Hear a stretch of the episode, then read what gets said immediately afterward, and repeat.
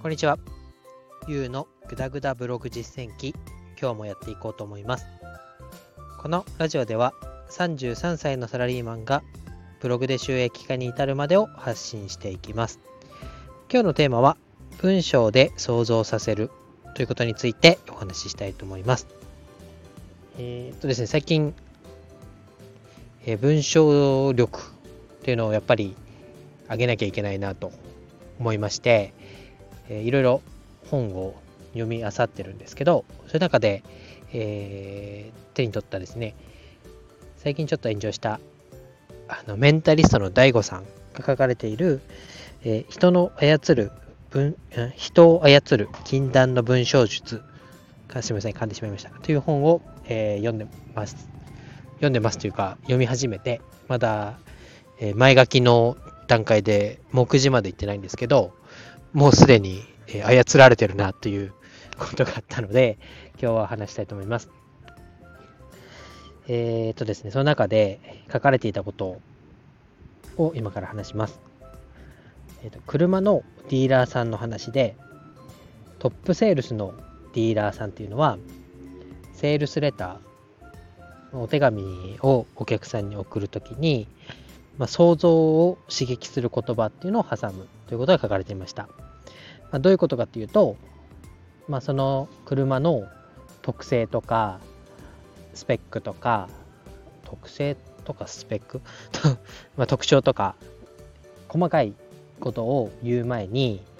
えー、どこへこの車に乗って行きたいですかとかこの車に誰を乗せたいですかっていうことを一言挟むみたいなんですね。もうこれがどういう効果があるかっていうと、まあ、例えばその私がスポーツカーをとかね例えば欲しいなと思って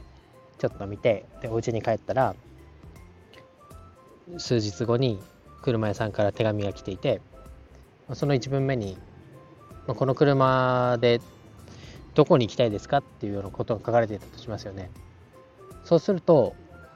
あ言われてみると、まあ、こんなかっこいいスポーツカー買って近所だけ走ってるのももったいないからじゃあちょっと遠出してみようかな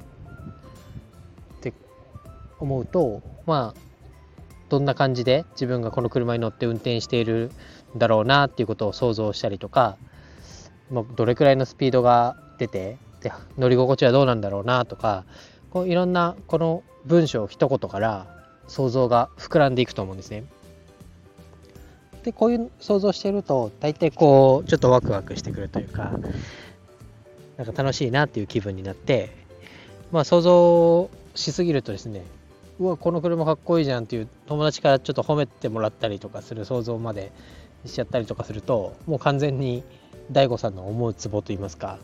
ちょっともう自分の中で心の扉が開いてる状態になっていますよね。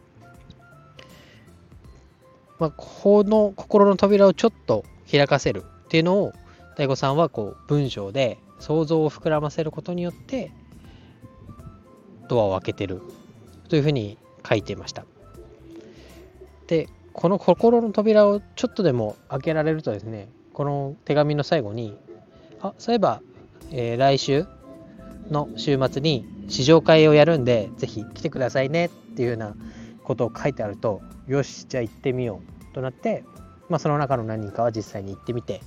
でその中の行った中の何人かはもう実際にその車を買ってしまうというような流れになると思うんですね。で少なくとも初め手紙をもらってた段階では買う気がなかった人でもちょっとでも想像することによって、まあ、購買欲は1%以上には膨らんでるんじゃないかっていうことが書いてありました。まあ、これってすごいなって思いまして、まあ、私も営業をやってる立場からするとまず、まあ、商品の説明だったりこの商品を使ったらどういうことができますよっていうところまではお話はするんですけどこの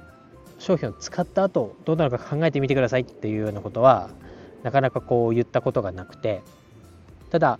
逆の立場で売られる側だとすると、まあ、例えば自分だと洋服が好きだったことがあって、まあ、洋服を、まあ、自分も好きで買いに行くんですけどその買ってる最中というか買うレジに持っていく行かないっていうところだと友達にこの服を着た時に「あこれかっこいいね」とか「あその服買ったんだ」とかちょっと周りからの評価がどうなってるかな買った後はこの服突っ込んでもらえるかなみたいなそういうところを考えて、まあ、買う一個の理由としてたなっていうことも思い出しました。で、まあ、まさにこの DAIGO さんはこの言葉を操って、